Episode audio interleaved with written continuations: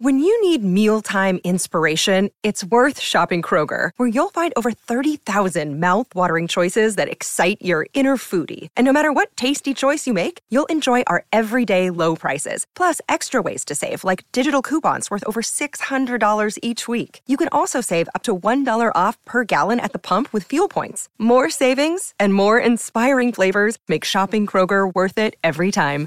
Kroger, fresh for everyone. Fuel restrictions apply real water sports. Look, come on. Winter's coming up. Winter is almost here. Well, it's fall, but the waves are going to be good if they're not already. And that means more equipment. And Lord knows I've got plenty of equipment, and you should too. I'm talking surfboards, fins, wetsuits, wax, deck grip, leashes, all the gear, and really nice clothes. Um, they just released a new series, actually called uh, Under the Glass with Brett Barley. And it's the coolest concept I've seen. Brett Barley's ridden Superbrand surfboards for a decade. And um, that contract has ended, and Real Water Sports sponsors Brett as a retail shop. And so they said, Hey, we have 1,500 boards in inventory how about you just pick boards out of our inventory that you want to ride and we'll document it and we'll kind of feature that board. So it's an episodic piece. The first episode of Under the Glass is him riding a lost, I forget, it's one of the driver models, the driver 2.0 in the EPS epoxy is episode one. Um, but what a cool concept, not only for real, but for Brett too, in terms of a board sponsor to have a retailer who has that many boards available, just go grab one off the rack and ride it. Pretty epic. That's super good. Real Water Sports is the one stop shop for yeah. hardcore surf gear. Totally. They also have NVS Fins, by the way, who has um, been with us as a sponsor for the podcast for probably two years now. And uh, that's what I ride. I've got NVS twins, thrusters, singles, everything quads in my quiver. So surfnvs.com to get them directly. If you're a shaper and you want to get a custom fin made for one of your board models, they can do it with no minimum quantities. They could just do one offs even. So that's a cool resource.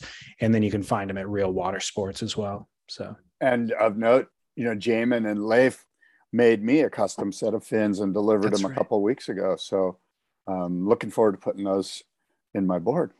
Awesome. Well, thank you, realwatersports.com and surfnvs.com. As we see some movement at the takeoff zone, it's Kelly Slater grabbing rail.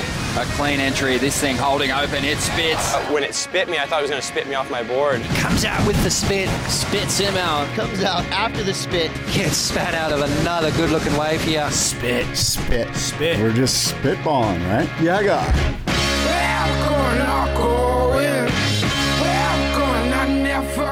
Yeah, guy. Yeah, guy. It's been a while since we've said, yeah, guy.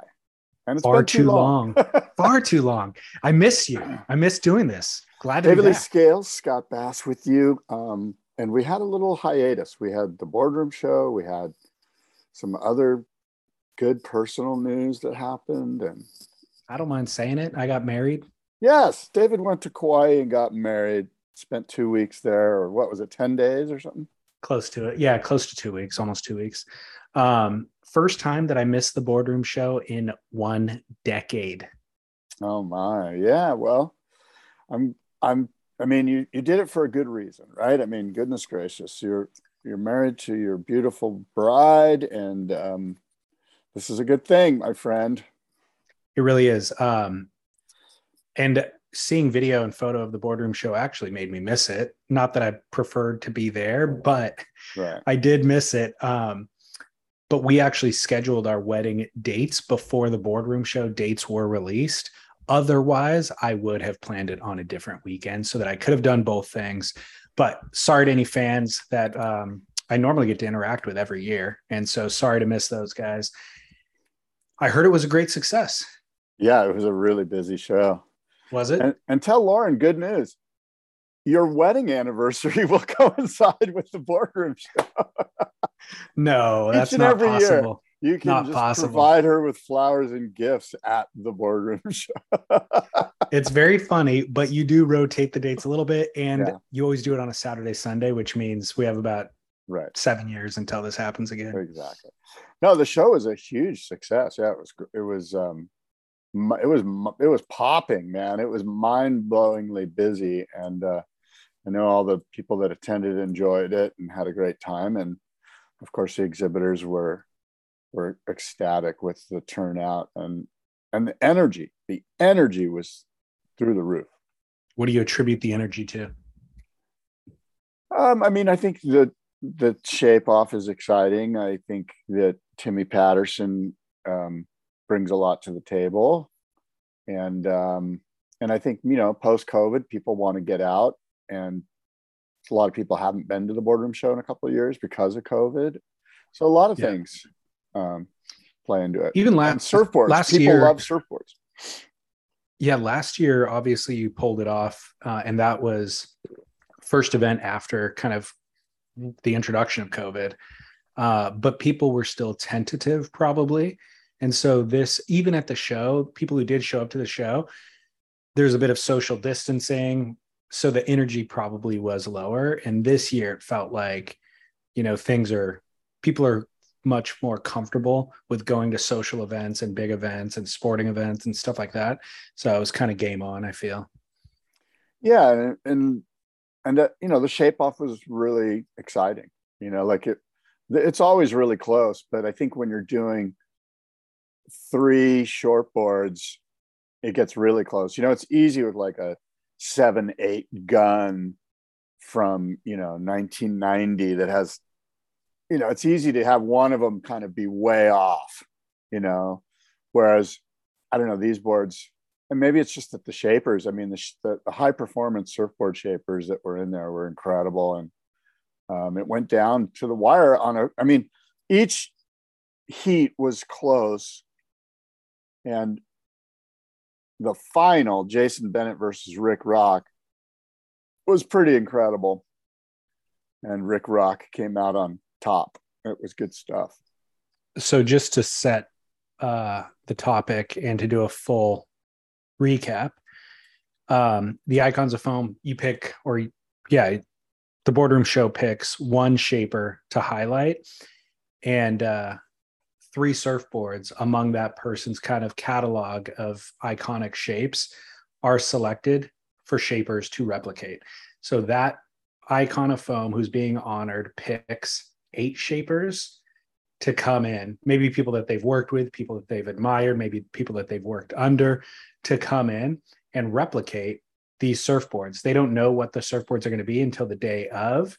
And the three boards are for three different rounds. There's an opening round. Whoever wins those head to head matchups goes on to the second, replicates the second board, and then the final board, of course, for the final two shapers. And the replicating takes place in a live shaping bay a glass shaping bay that the public can watch them shape, which adds an element of pressure.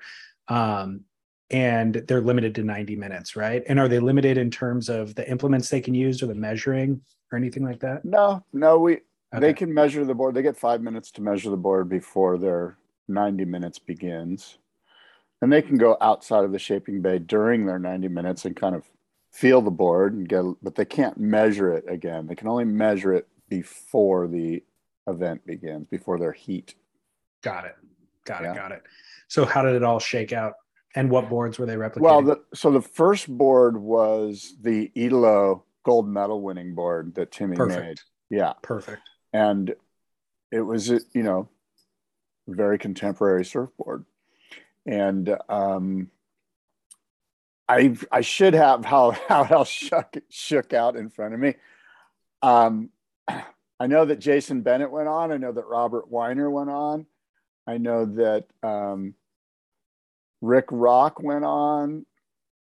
And um Tico, Well, let's see. Tico from brazil went on. So Tico took out Matt Kinoshita, Jason Bennett took out Tim Stamps, Rick Rock took out John Young John Simon from Ventura, and Robert Weiner took out Japan boardroom show winner uh Takudo-san. Yeah.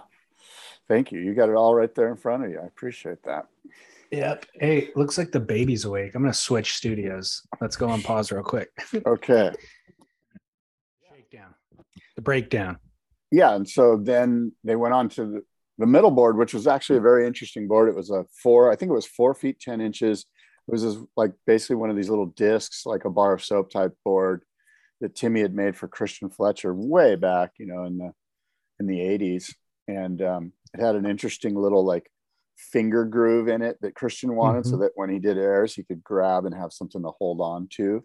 And um, and and what was cool is that Christian and Herbie Fletcher showed up and there was some cool moments there, guys posing with the board and Christian telling stories and Herbie talking story about the board. And um, and then it was such a great board to pick, by the way.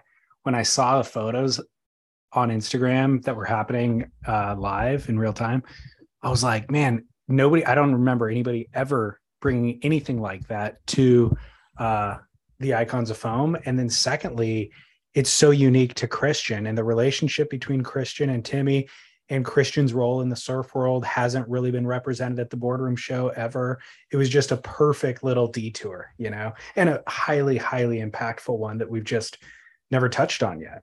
Yeah, no, you're absolutely right. It's it was really cool, um, and out of that, uh, Jason Bennett uh, found his way in the finals against Rick Rock, and Jason Bennett from Chemistry. And Jason by the way, had a really great uh, support crew that was loud and boisterous and into it. And uh, there was a lot of cheering this year, more cheering than I've ever heard. Where, you know, when the winner was announced, it was like it reverberated through the hall. So it was kind of cool in that regard. Super and then cool. Jason had this shape against Rick Rock the final was that Matt Archibald deep six, deep channel six uh, thruster, deep six thruster, and um, you know that Matt Archibald made famous doing big gouging hacks at off the wall and aerials, and it was a board that was featured heavily in surf magazines just because Archie was at his prime, like at the peak of archiness, riding Timmy's board, and uh, and that was a very difficult board to shape, and I would suggest that of the three rounds, you know, the judging was easiest during that one because, you know, Rick Rock really nailed it. Oh, really? Yeah. Um, I wonder why. Has he is he had a lot of experience building boards like that? Uh, you know, I think if you talked to Jason or to Rick or to some other shapers, they would give you a little bit more insight because I'm not a shaper. I hate to sit here and tell you exactly why, but and there could have been a situation where um, you know what happens a lot of times when you're shaping these boards is if you make one mistake with a pass of the planer or you put some little gouge in and you have to shape that out you've now shaped out either some of the rocker or you've gone too thin and the nose is just not foiled correctly. Um, you know so some of that could have taken place. I really don't know you know but yeah. what was interesting was that, you know, with with like 15 minutes left, they both had to flip the board over and start doing the deep six channel bottoms. And those channels on that particular board are just super highlighted and accented and very, you know, 90 degree angled. Um, they're not soft channels. These are biting, deep, fang like channels. And um, I think if you took too much, didn't take enough time to do it or I, again I, I, can't speak to it exactly. I do have the two boards here behind me um, the shaped blanks um, but whatever. I, i'm not exactly sure. I just know that i sensed as i was watching the, the judging unfold that that it was because there was so much intricacy to this design that led to there being uh, potential for there to be um, a big different differentiation between the two boards. Um, what about the judging? How did that go, and who is involved in judging? Well, the judging was incredible. Of course, Roger Hinds was Timmy's head judge, and Roger does such a great job as a judge. You know, he he's got notes. He's he was there. You know, weeks before with Timmy, nailing down all the fine points of each shape and um, and Roger does a great job of just going down the, the list of important parts of the design that need to be hit. You know, there's no, you know, sort of fluffy. Oh, I think this one feels good under my arm, so I'm to pick that one. It's way more like, dude, here are the numbers. Let's. This is this is this board. You hit these numbers, you hit this board. And Roger's so great at that, and uh, and of course, Timmy was right there, um, helping him, you know, get through it. And so, So uh, Timmy's a judge as well. oh yeah, Yeah. Yeah um, goes without saying, probably, but maybe it can't be overstated as well. Uh, Timmy's importance in high performance shortboards uh, across the decades, and that highlights it perfectly. I mean, you you say Italo, and it's like, yeah, of course he makes Italo's boards. Italo wins the world title. Italo wins the Olympics riding that board. Um, so he's relevant today. But then you go back and you're like, man, he was relevant 10 years ago. I mean, he was building Pat O'Connell's boards when Pat was on tour. He was relevant back in the 90s. He was relevant back with, I mean, in the 80s, even, right? When did he yeah. Well, really the start? Christian. Oh yeah, no, he was involved in the '80s. He, he had his own little label. Um, I forget the name of it, but of course he he was the shop Grom at Hobie. His dad and his uncles worked at Hobie for decades. So Timmy touches so many generations. You know, there's guys like Rabbit Bartholomew that just absolutely love Timmy, you know, from way back, you know, and then there's there's guys now like Matt Biolos and these other guys, contemporaries that are all like Timmy's the guy. And Timmy ran around the shop fixing dings. And I mean, Timmy's been in front of surfboards since literally since day one. Like, you know, his dad probably brought him in to the shop at six months, you know, to pick up lunch or whatever, you know. And Yeah. so But his at the top level of making high performance shortboards, literally for 40 years. absolutely to this and It's right crazy. now. And- it's and crazy. Yeah, and he's still surfing them. You know, he still gets out there and goes to Cla- Tavarua every year and surfs his favorite wave at Cloudbreak, and he he's involved. You know, and he doesn't uh he's aged very gracefully as well when you look at him he doesn't look that much different than he did back in I know, I know. back in right. those days And you know what was really cool too? Um, as you know, US Blanks is our primary sponsor, and they do such a good job of helping us pull off the Icons of Foam and the entire boardroom show. But um, in addition to US Blanks, Nixon pre- presented the four semifinalists with these gorgeous and like expensive watches, you know, like three, four hundred dollar gold watches that were really really cool. And they were engraved you know timmy patterson icons of foam on the back of the watch. And um, so pretty stoked on on us blanks and nixon stepping up with um, some cool stuff for the semifinalists you know. I heard about each, each of the eight shapers also received a, a pair of commemorative calipers and and a, you know some other stuff but yeah i heard about that nixon edition this year which i think is a great great idea. So Yeah. super super cool dude. Yeah any other highlights from the show for you? Yeah, I think you know Peter Mel and Jojo Roper had this really great conversation about big wave surfing, um, where it was going to go, where it's going. Um, of course, they talked some about Peter's mind blowing, you know, wave of the century at best wave ever ridden at Mavericks, and um, and they just talked about big wave surfing, and the and the conversation was real. Chris Mauro did a great job of just moderating it and just it just turned into a conversation between three friends, you know, which was which was awesome. You know, so they talked about all sorts and they plenty of stories, big wave wipeouts, you know, equipment, what's happening in the future, what they're all riding, what they think's going to happen. Um, so that was a you know, that conversation went on for over an hour. You know, it was scheduled for 45 minutes and they just kept on having fun, you know, and that was good. And the, a great audience there for that.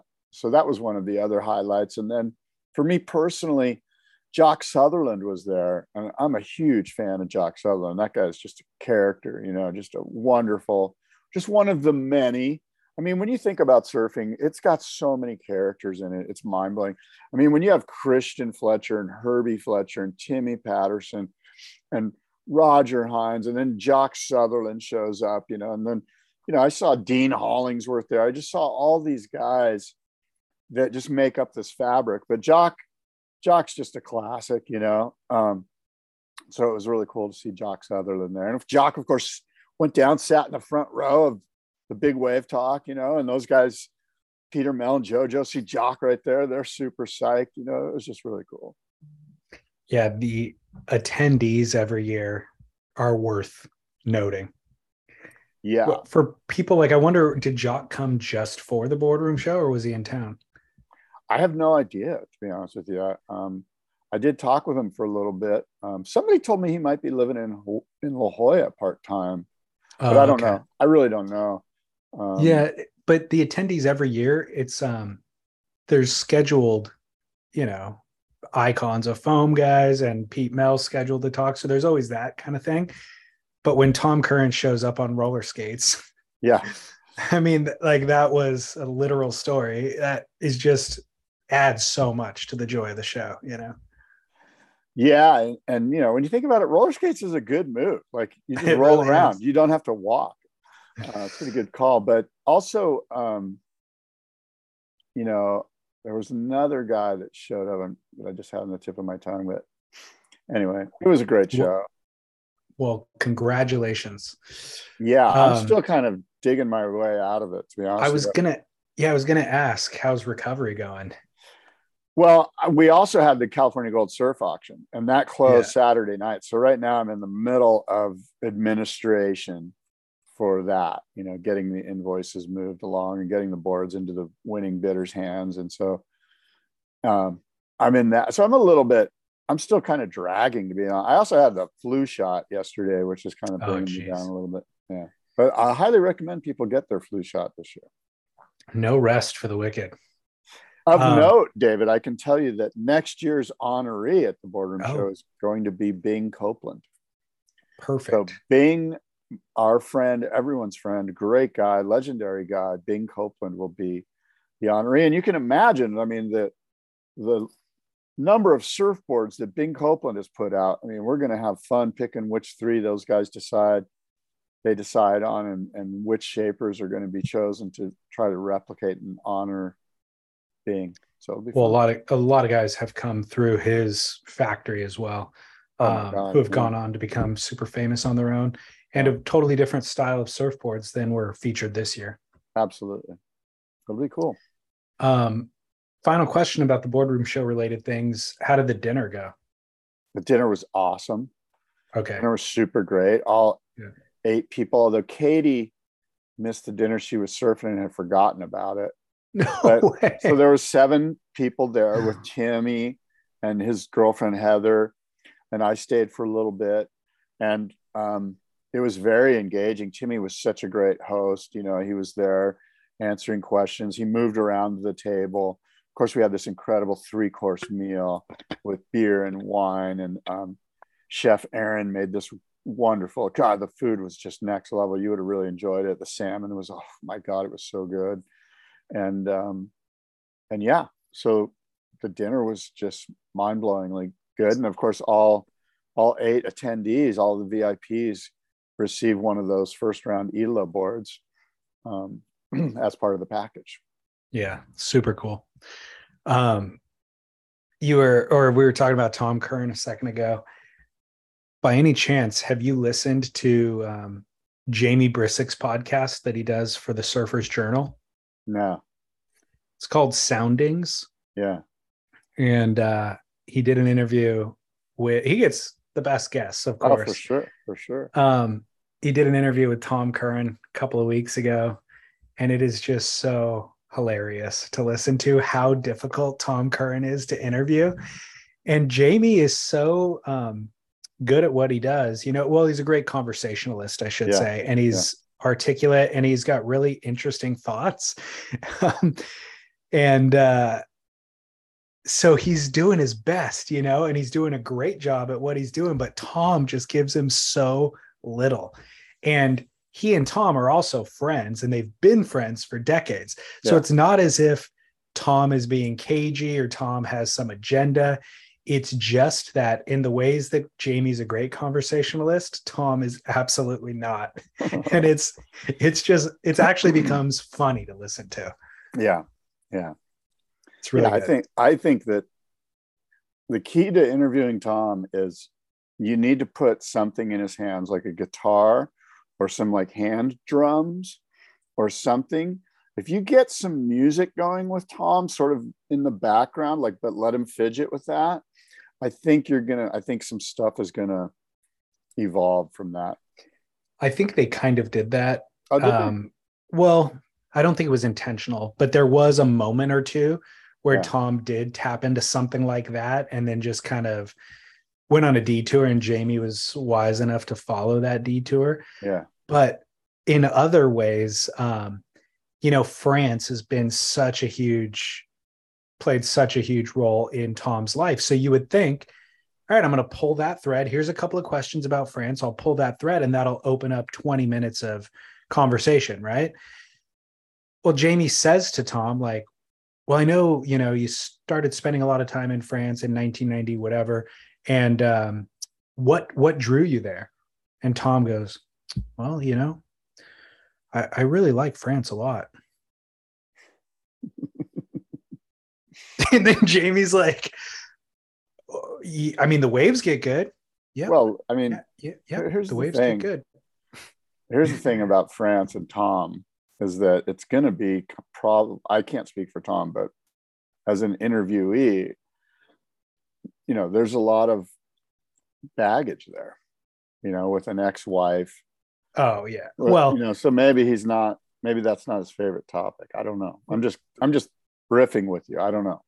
uh, I hear you loud and clear. I do not think that's what Okay. what stepped on Right. the conversation. Okay, yeah. Um, it's as if Tom just has no um, no interest. sympathy for the interview. Well, maybe that. I, well, I think he does have interest. Strangely, I think he has no sympathy or understanding for the role of the interviewer. Yeah. You know, or what? It's just it's really funny actually to listen to. yeah. Um, and I just I could hear Jamie like really struggling with it, but it turns out to be entertaining for a totally different reason than it was intended. You know.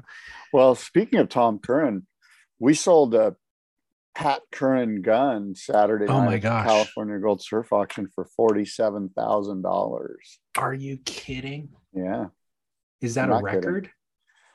feels like it should be a record. I need to double check. I- yes, yes, it's a record. Let's call it a record. Forty-seven thousand dollars. And you know what? That insane. board, I mean, that board c- could easily be worth a hundred thousand dollars, and and you know, ten or fifteen years. I mean, it's it's one of those boards. It's it's holy grail level. Totally. There's only a few of Um, them. That's amazing. I would love to know the backstory of the person who bought it and why and how and all that sort of stuff. No, we don't we don't divulge any of that. Oh, I know you don't, but I would love to. They don't either. Um, You won't. We'll sell it to you. just kidding. Just kidding. In fact, you you absolutely will not. no, because I'm not selling. I wish. Well, I wish you could, but um, well, what else? So, uh, what else? Well, I was going to say, speaking of recovery, you were talking about yeah. How? Yeah. my recovery too is so Yeah. challenging, dude. Challenging with a baby. I mean, I mean, traveling with a baby is. Um, Yeah. I I am aware that it is difficult. I was fully knew what we were getting into, all that kind of stuff. But man, oh man, I'm still recovering from How was the Uh, flight? How did he? How did he do on, on the flight? he, so on the flight there, he was a perfect little angel. Yeah. As he always is. On the flight home, he Yeah. freaking barfed on us, dude. Rad. I mean, it was like a classic nightmare scenario. Yeah. And it was his bedtime. He's really pretty consistent, falls asleep at seven. So he's falling asleep right at seven. And Had, a, um, had a full tummy. He absolutely had an over full tummy and the kid the kid eats anything that we eat. Yeah. so we're not worried about the food triggering um you know something like that he's sensitive to. So but that morning he did have kimchi fried rice. Uh he had salami. How old is this kid? he'll, he'll be one at the end. Holy he'll be one at the end of this month. I mean Oh he my God. loves yeah he eats hummus eating like foie gras we i mean we don't have it in the house but if we had it on the plate we would give it to him you know as long as it's not prohibited by the doctor so Yeah. like he doesn't eat raw fish Right. or honey those are you know prohibited What's wrong but, with um, honey? Why? is- Why honey? I don't know, something about live cultures or Uh, something. I'm not sure. Mhm. Um, something about it being raw is what it is. Uh, anyways, whatever we're eating, he eats and he likes everything. Like he really doesn't uh, turn down anything. So maybe it was his diet, maybe it was the travel, maybe we whatever it was, but he doesn't ever vomit either. That's the other thing. Maybe a little spit up over the Yeah. months, but an actual vomit, I can't even remember the last time. Yeah. And this was worst case scenario. This was like I I'm lulling him to sleep. He's literally like shuts his eyes. It took like 30 or 40 minutes of like calming him down, shut, getting him to whatever. He shuts his eyes. I look at my watch. It's seven o'clock on the dot. I'm like, wow, this kid is so consistent. I look over at Lauren and I tap my watch quietly just to show her, like, look at this guy. He's amazing. And two minutes later, he starts wailing with his eyes closed, like, wow, wow. And I'm like, oh no. Because I'm always worried about everybody around Yeah. us, of course, more than I am about him. Yeah. So as he's wailing, she's like, crap, maybe he pooped. And I, I can't sniff him when he's in his seat. So like I take him out of his seat and I'm not sure. She's like, just hand him to me and I will get up and walk him to the bathroom and check. And he's wailing this whole time. oh So God. she she stands up and she's in the aisle. oh my I God. lift him to her. And while he while they're standing in the aisle and kind of drawing all the attention because he's wailing, he just like "Blah," and vomits all in her hair, ruins her shirt, soaks her pants. She hands him to me. So then it splashes. So now my pants and my shorts are ruined. And it's literal chunks of whole food, chunks of salami in her hair, everything. Oh my and it God. and it stinks. oh my God. That's Total gnarly. Total Did the flight scenario. attendants rush to help? Zero, dude. They did not care whatsoever. Really? What airline was this? American. That makes sense. and thankfully we had we had what we needed. Like we had uh tons of wipes, which are better for the job than anything that the uh Did anyone else stand up and help, or was everyone like head down, going to sleep? eh, well, everybody was well awake, wide Yeah. awake, but they also uh what are they gonna do? They can't help, you know? I don't know. Raise your hand and go. Do you need any help? Yeah, no, they did not. Um That's too bad. but we so we had wipes to clean that stuff up we thankfully each had a change of clothes so we were Mhm. able to get changed within five minutes and um Did he was so- calm down. yeah he was so exhausted after the wailing and everything that he actually just kind of passed out afterwards for the rest of the flight Yeah. so we were able to kind of decompress for the next two hours No. um but man oh man it was not Wow. fun yeah. I, I remember. But- I don't think I ever had anything that gnarly though. But we did take babies to Hawaii a few times. um and that's the other thing is just being on a vacation Yeah. isn't as relaxing with a kid as it used to be without a kid Yeah. literally i'm i'm on day three of being home now and i'm still trying to catch up on sleep and recover just to get back into our normal Yeah. stasis you know Yeah. Well, welcome to parenthood. It's not about you guess so. anymore. dang it I know. that was a good run of 40 years though Oh, All right, Scott Bass, uh, neatessentials.com, neatessentialsusa.com if you're in the USA, um, for all of your wetsuit needs and outerwear needs.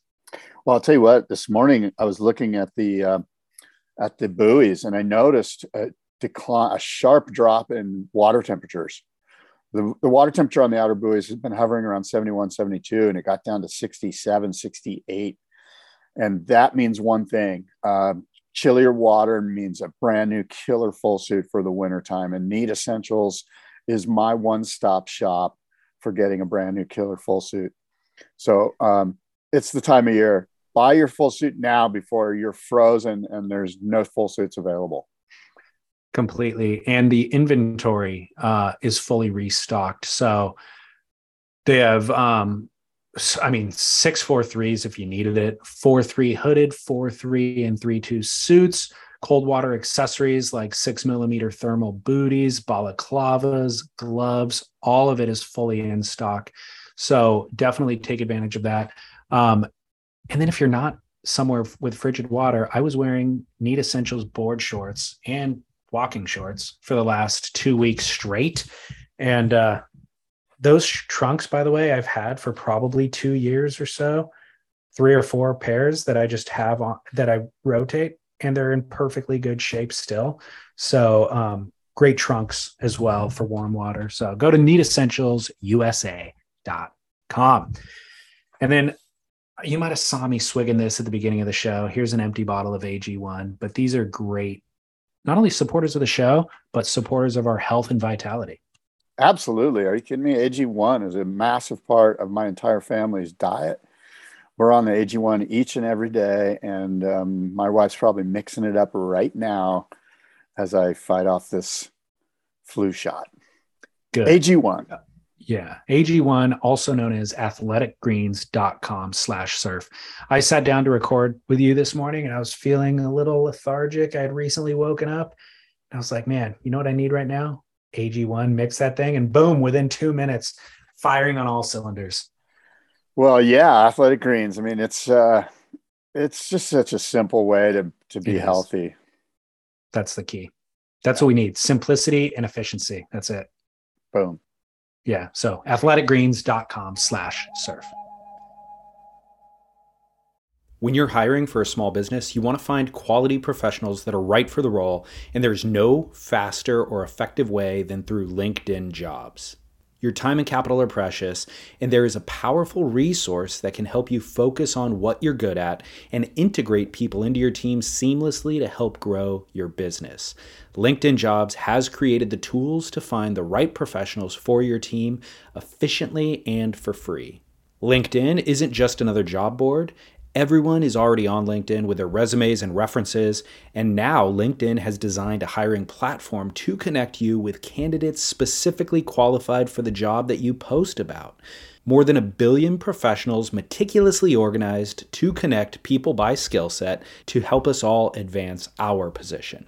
2.5 million businesses already use LinkedIn for hiring, and 86% of small businesses get a qualified candidate within 24 hours. It's that fast, easy to use, and effective.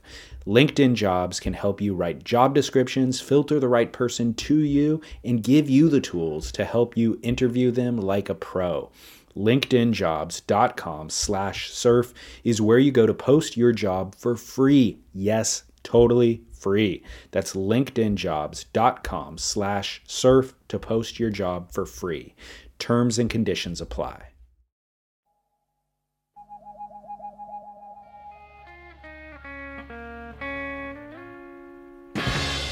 Well, um, back to surfing. What else has happened since You I've been what? gone? I know the The longboard. pipe- Well, the Van Yeah. Pipe Masters um, invite show on Stab has there's they're kind of releasing releasing it in parts, but part one is out and it announces uh, the CT men and all 20 women who are competing in this thing.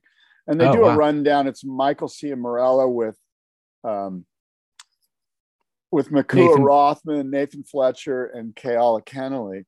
Hmm. And they go through, uh, you know, kind of a breakdown of the event. Um, you know, new judging criteria, new format, uh, who the surfers are going to be, and you know, it is what it is. It's okay. It's it gives some insight. Um, basically, they're saying from a judging standpoint, you know, you can take off and do a big air, or you can take off and get a big barrel. But the best thing is to get both on one wave. You know, Okay. which I doubt anyone's going to take off and do a big air outside. It's just not. It's just stupid Totally. but um, you know, maybe they'll surprise us. Now, the men, it's interesting. I think that there's a mistake here because they list the um, some of the men, and they list Crosby Colapinto as a CT surfer, which must be a mistake. It must be Griffin, right? And they just miss. They just screwed up. That must be, or has he qualified through the Challenger Series? And so they're acknowledging his 2023 berth. Maybe, but why wouldn't Griffin be in there? Yeah, that's a good point. So it's the CT surfers are John John, Crosby, Jack Robinson, Italo, Seth Moniz, Barron Mamiya, Gabriel Medina, and Kelly Slater. That's it from the CT. Very notably, the number one surfer in the world is not included. Right. And that's no surprise, I don't think. I, I don't agree. think that's a surprise to anyone. Nor a mistake. nor a mistake.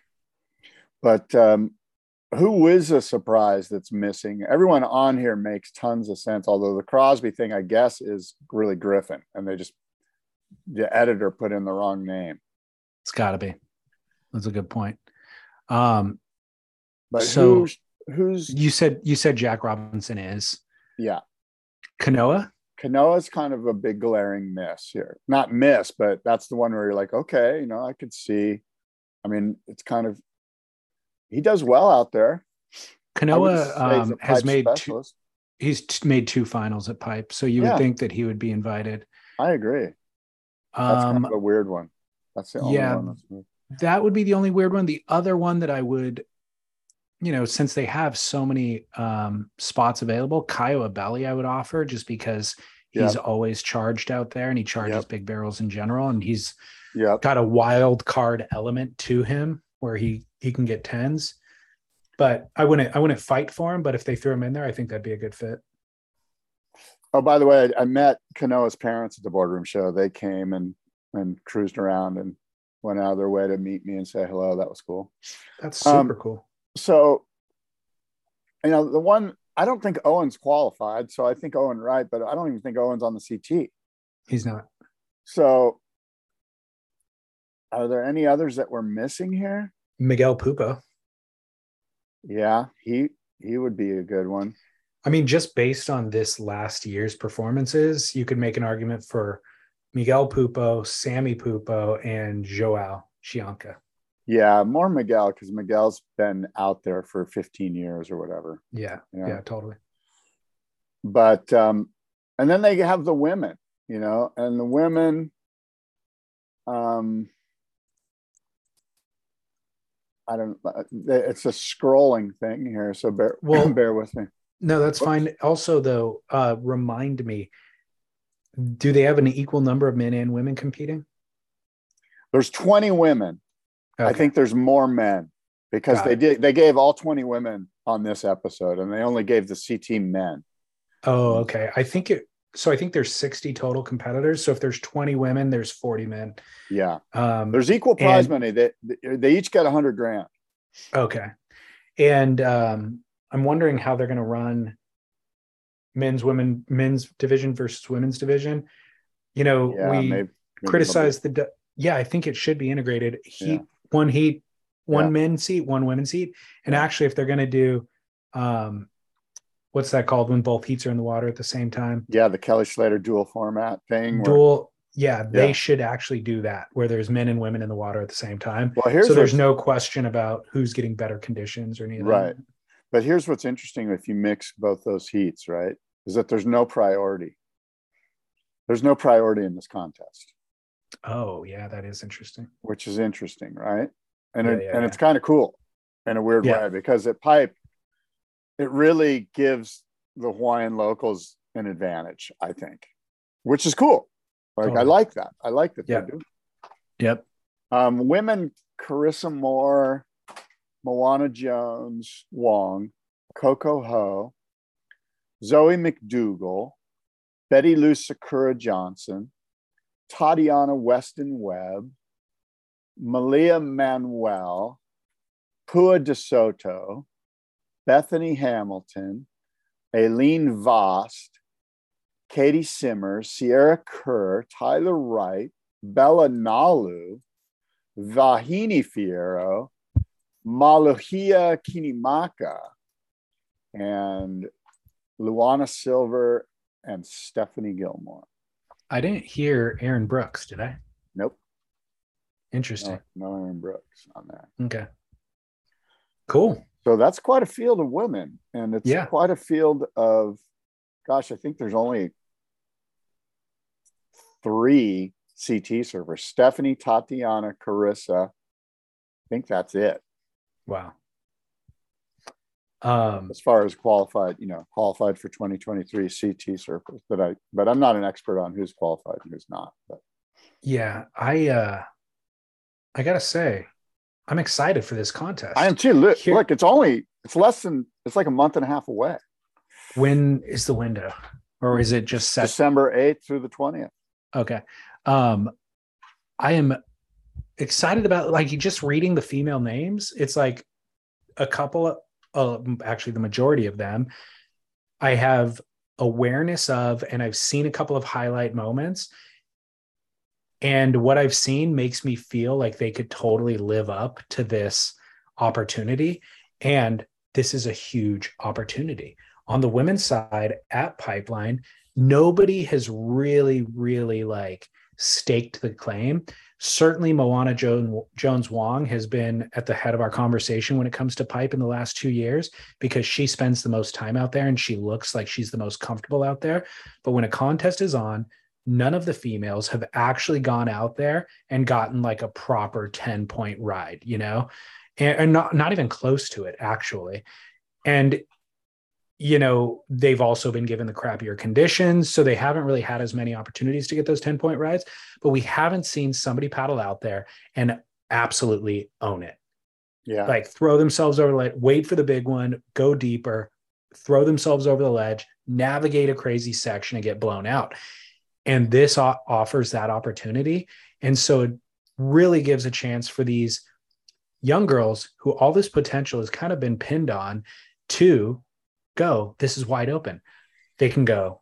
Carissa hasn't proven that she really wants it in that way. Stephanie Gilmore out there at Pipe hasn't proven that she wants it in that way. This is a wide open lane for me to just take this thing. And I would love to see that happen.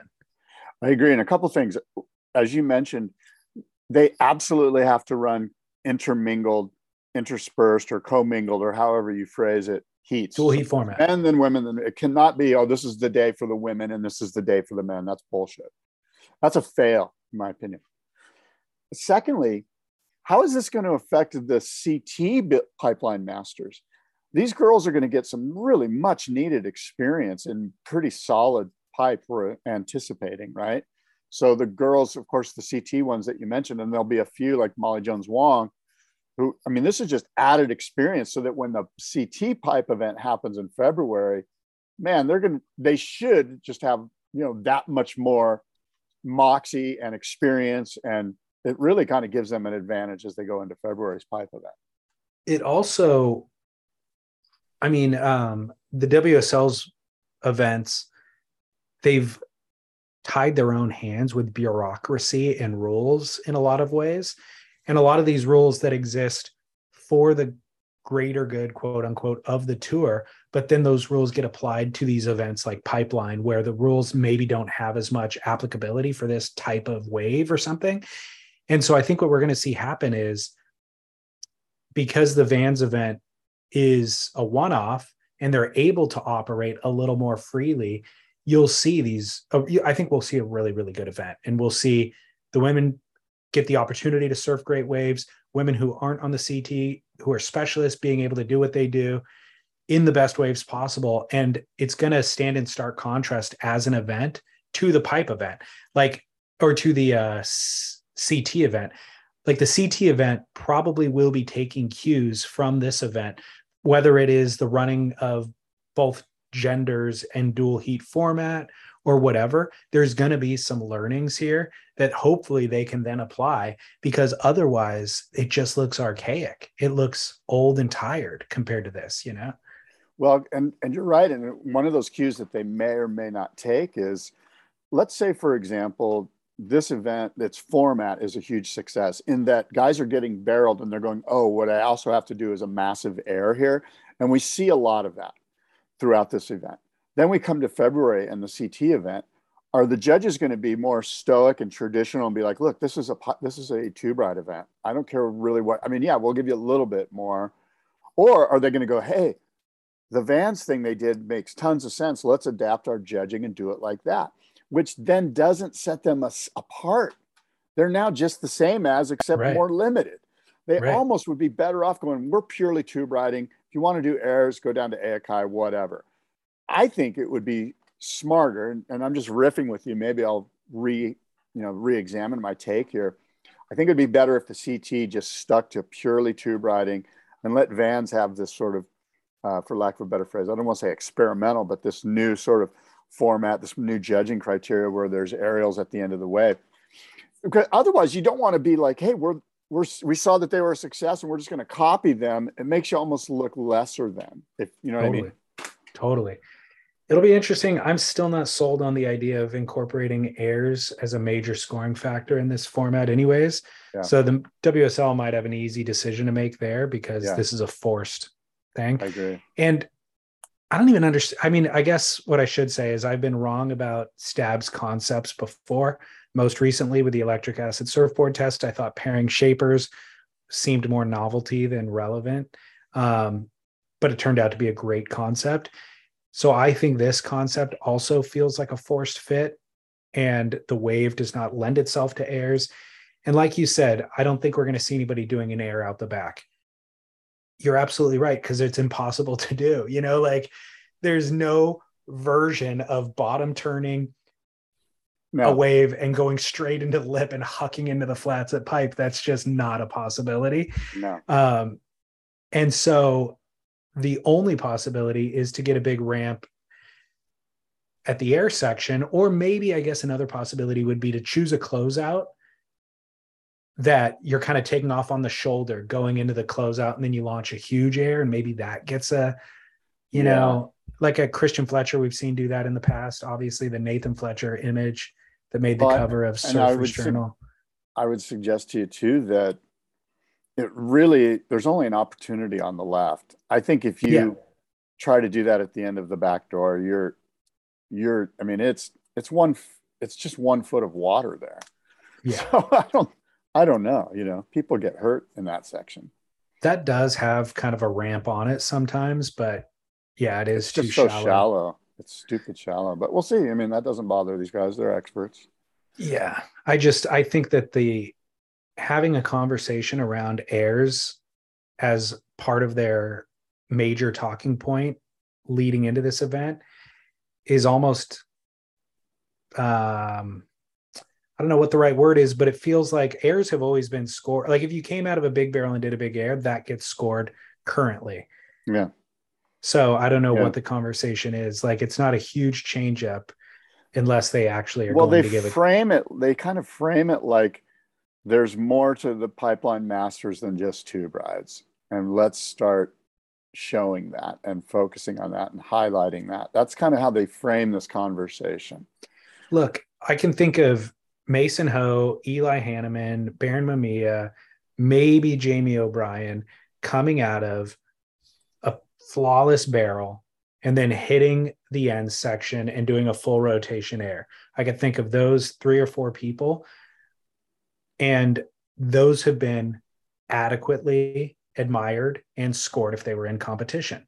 You know, like that air completely was acknowledged and added to the point total when that happened. So, yeah, we get it, Stab and Vans.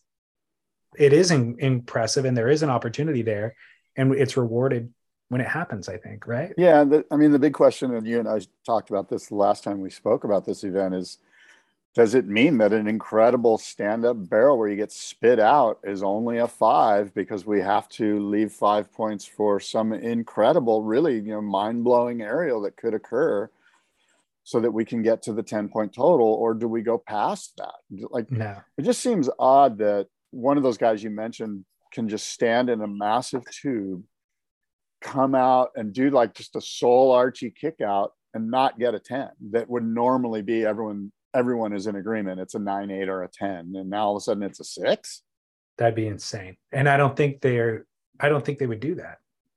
So again making this a major talking point for them is uh just strange. It feels disingenuous. It feels like i don't think the judging is going to shake out that way. Yeah. Yeah you nailed it. But we'll see who the judges are and we'll see who the commentators are and all of that is is a factor in this too as far as our entertainment how much I'm totally looking forward to it. Yeah. And by the way, Stab, I mean, I had a number of tabs pulled up from their website in the last day or two that I haven't gotten to. Me too. We're, for things that I want to watch, which that is yeah. one of them. The um how surfers get paid episode three just came out so Yeah. i'm looking forward to that the uh no contest is back and i've always liked this no contest series which normally um it's so it's produced by red bull but partnered with stab.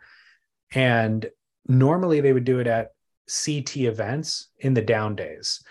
So it was more of a cultural piece. There was a lot of free surf footage and ashton goggans is hosting and he would walk around town and eat at the local restaurant talk to the local chef whatever.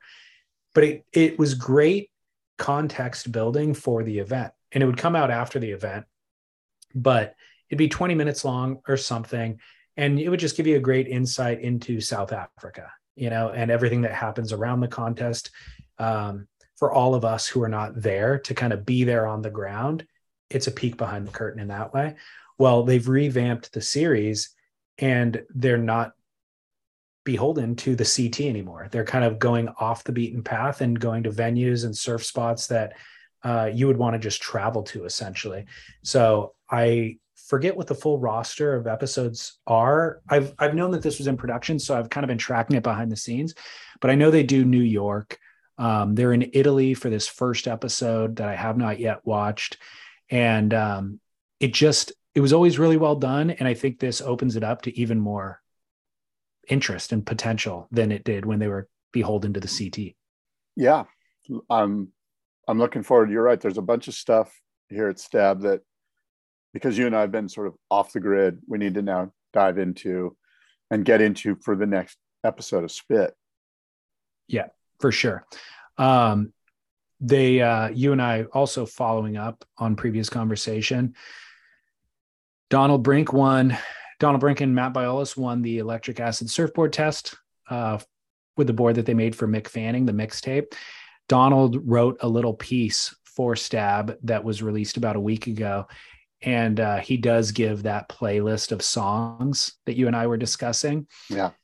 So um, if you want to go there, you can find it. It has everything from Glenn Frey and the Eagles to Oingo Boingo to Khruangbin to Jim James to Todd Rundgren to the Bodines to Modest Yahoo to Jesus Jones to Depeche Mode to Paul Simon, Joe Cocker, the Four Tops, the Jayhawks.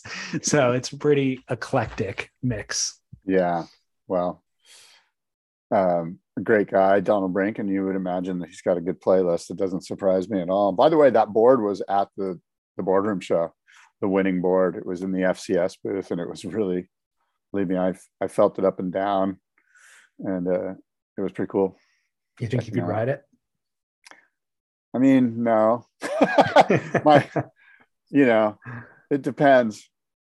Someplace with board shorts in the middle of the afternoon, after a cup of coffee, if I'm in shape, you know, I mean, Yeah. I could ride it. I for sure could ride it, but is it something that I could ride on a regular basis around Southern California? Probably not. Right. Um, well, do you have anything else on your notes? I've got a No, I actually have a hard out. share. I have a hard Okay. out because of some stuff that's happening here. Gotcha. Um, let me give you a must see moment real quick then. Did Yeah. you see that clip that's been kind of going around the various surf accounts of um, Gabriel Medina in Indonesia doing that air? It's an air reverse and he lands fakey and he's like fully standing upright as if he's going to tip over. And he just stands upright, like he holds it fakey for a very long time, goes into a bottom turn fakey, sees that the wave's barreling, so actually pulls up into the barrel, fakey backwards, and then spins around in the barrel and comes out of it uh, goofy foot again. I have not seen that, but I, I need to see that. It's insane, dude. His comfort and control of his board is absolutely insane. Well, let me say this. I mean, I don't think this is going out on a limb, but based on what I've seen from Gabe Medina, um, he's going to be your world champion next year. I think so too, actually. It's funny you say that. I've seen him hit in the gym. I've yeah, seen the his gym free stuff. serves. The gym stuff is what is inspiring me to make that call. It he feels like he's taking it seriously. Yeah, he looks like a professional athlete again, and not just like, oh, I'm off getting married and divorced and fucking discoing and blah blah blah. And you know, it's like, okay, I've got a trainer. I own a massive gym that's incredible. Like he, it looks insane. Like he looks legit, and I, I think that's great for everybody. I mean, that's great for Italo. That's great for all these guys. You know what I mean? I agree. Um, it also made me wonder. I mean, I guess he was off last season because of his injury, or he missed the second half of the season because of injury. My thought was, how motivated is he to actually get back on tour? I just sent you the clip if you want to watch it. Yeah. yeah. How motivated is he? I guess this applies more to John John than it does Gabriel, but how motivated are these guys to actually get back and travel the world and surf crappy beach breaks and wave pools? You know what I mean? Yeah. When they don't have to, they can have a full career without it. Um, but I think he's still got world title interest. Yeah, So- that was incredible. I just watched Isn't it? that. That was insane. That Just is so, cool. comfortable. Yeah. Um, Yeah, I mean, Well, look, yeah, let's just finish up there. We we should have some world title discussion at some point in the future here, though, because I, I've got a lot of thoughts. I mean, I wouldn't be surprised if uh, if our current world champion Felipe Toledo just has a shocker I next wouldn't year. either. Yeah, I wouldn't either. Uh, I got much more to discuss for next week too. Stuff that I'm getting back on track with and catching up on. So yeah, we'll have a full. We should schedule 90 minutes or two hours next week. Go Padres, bros! You. I know. Until next saw you all time. decked out. Yeah. Until next time. Adios and aloha.